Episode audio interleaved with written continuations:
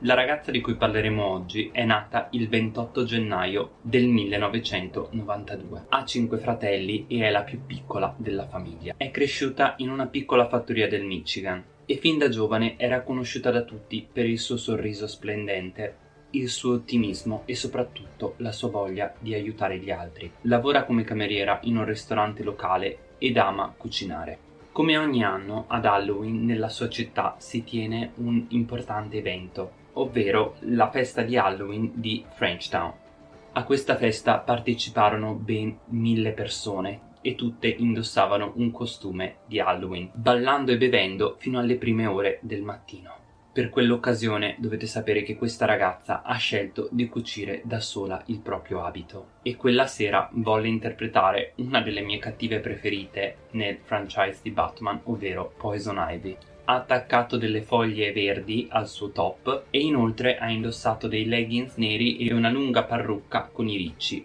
Ed è proprio il 16 ottobre del 2014 che la ragazza si diresse verso la grande proprietà dove la festa di Halloween all'aperto ha avuto luogo. Ride e scherza con alcuni amici e balla ascoltando musica dal vivo. Intorno alle 3 di mattina la festa giunge al termine. Alcuni amici offrirono alla ragazza di riaccompagnarla a casa, ma ella, per qualche motivo, scelse di tornare a casa da sola. Quella sua scelta, tuttavia, si rivelò fatale. La ragazza infatti non ritornò mai a casa il giorno successivo i genitori ne denunciarono la scomparsa. Iniziò così una massiccia ricerca per ritrovare la ragazza. Dovete sapere che l'intera comunità cercò di aiutare la polizia nelle indagini. Vengono affissi manifesti ovunque e oltre un milione di volantini vengono distribuiti in negozi, stazioni di servizio e supermercati. La famiglia della ragazza, tra l'altro, avrebbe offerto anche una ricompensa pari a 17.000 dollari per ottenere una qualsiasi informazione sulla loro figlia scomparsa e dovete sapere che questa ricompensa in seguito è salita addirittura a 30.000 dollari. Tutti gli invitati alla festa di Halloween sono stati interrogati.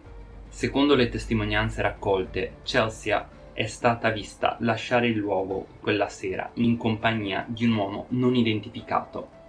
Non vi sono però prove al riguardo per confermare queste testimonianze e nei mesi successivi i familiari invitarono gli abitanti dei quartieri limitrofi ad indossare nastri viola e a esporli sul luogo di lavoro e davanti alle loro case. Il viola infatti, dovete sapere, era il colore preferito di questa ragazza e quello che la famiglia voleva era che tutti si ricordassero di questa ragazza, che purtroppo ancora non era stata ritrovata. Arrivano persino a stabilire un quartier generale in una sala comune della città e continuarono a fare ricerche, ma man mano che il tempo passa le probabilità di ritrovare questa ragazza ancora viva divennero sempre più scarse.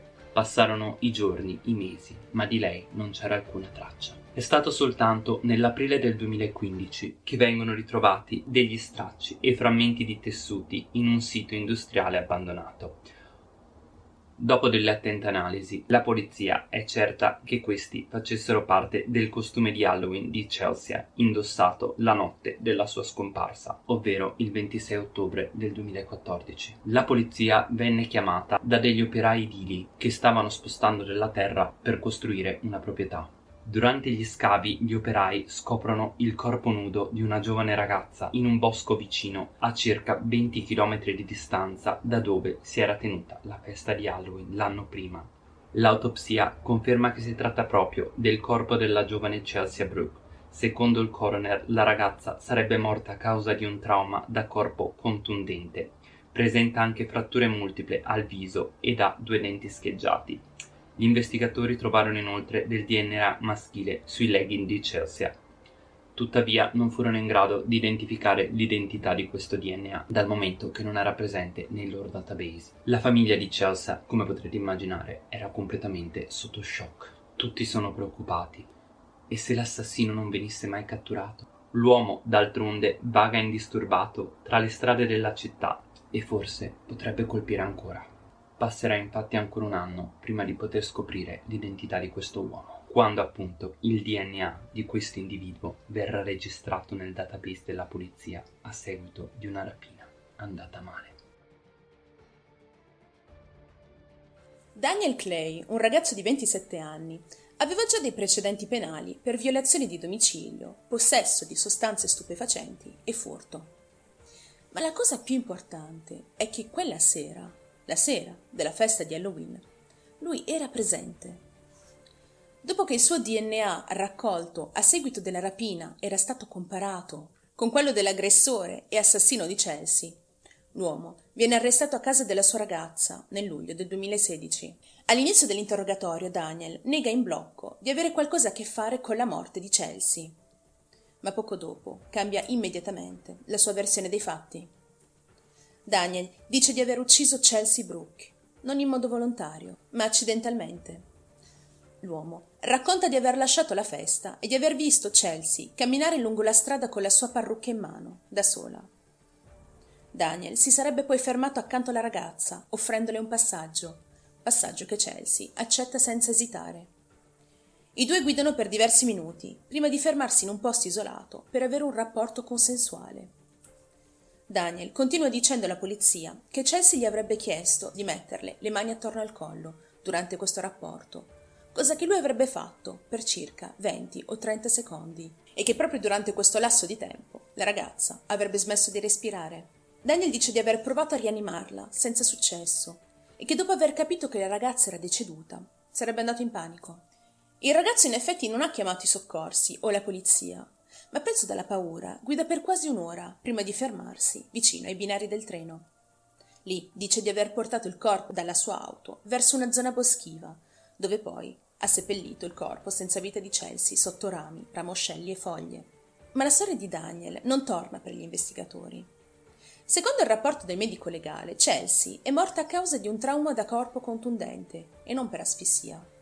Se il rapporto è stato consensuale come dichiarato da Daniel, perché i suoi leggings sono strappati a livello dell'inguine e le spalline del reggiseno strappate? Tutto questo suggerisce un'altra versione dei fatti, ovvero che questo rapporto non era stato consensuale.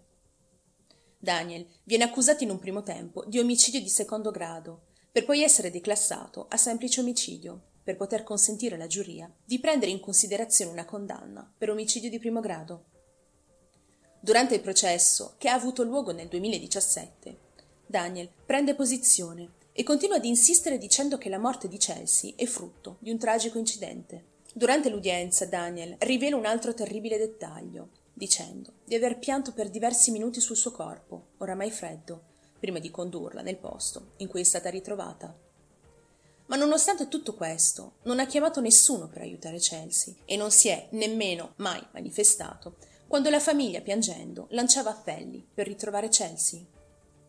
L'uomo non ha mai avuto alcun rimorso, altrimenti avrebbe fatto un passo in avanti, manifestandosi ben prima che la polizia scoprisse la sua identità per pura fortuna. Daniel non è riuscito a spiegare al giudice e alla giuria perché sembrava che Chelsea fosse stata picchiata. Secondo la teoria dell'accusa, Daniel, quella sera, vede che Chelsea è sola e la induce, con l'inganno, a salire all'interno della sua auto. Lì approfitta di lei, prima di picchiarla violentemente, fino alla morte. Nel maggio del 2017 Daniel Clay viene dichiarato colpevole di omicidio e occultamento di cadavere e due mesi dopo si trova faccia a faccia con la famiglia di Chelsea, mentre il giudice legge la sua condanna. Vengono mostrate centinaia di foto di Chelsea, che illustrano la sua vita sin dalla nascita fino alla sua morte. Daniel legge per l'occasione una lettera che aveva scritto, scusandosi con la madre di Chelsea, Leandra, e dicendo che aveva commesso un terribile errore. In questa lettera Daniel scrive So di aver causato dolore alla famiglia e alla comunità. Mi dispiace davvero. Mi dispiace per quello che vi ho fatto passare.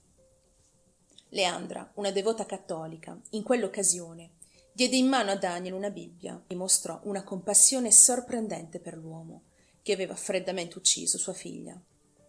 La donna dirà inoltre in tribunale Oggi, con la forza di Gesù Cristo, perdono Daniel Clay. Non voglio che il mio Signore un giorno possa domandarmi perché non ho potuto offrire il perdono al signor Clay. Leandra per l'occasione era vestita di viola, il colore preferito della figlia Chelsea.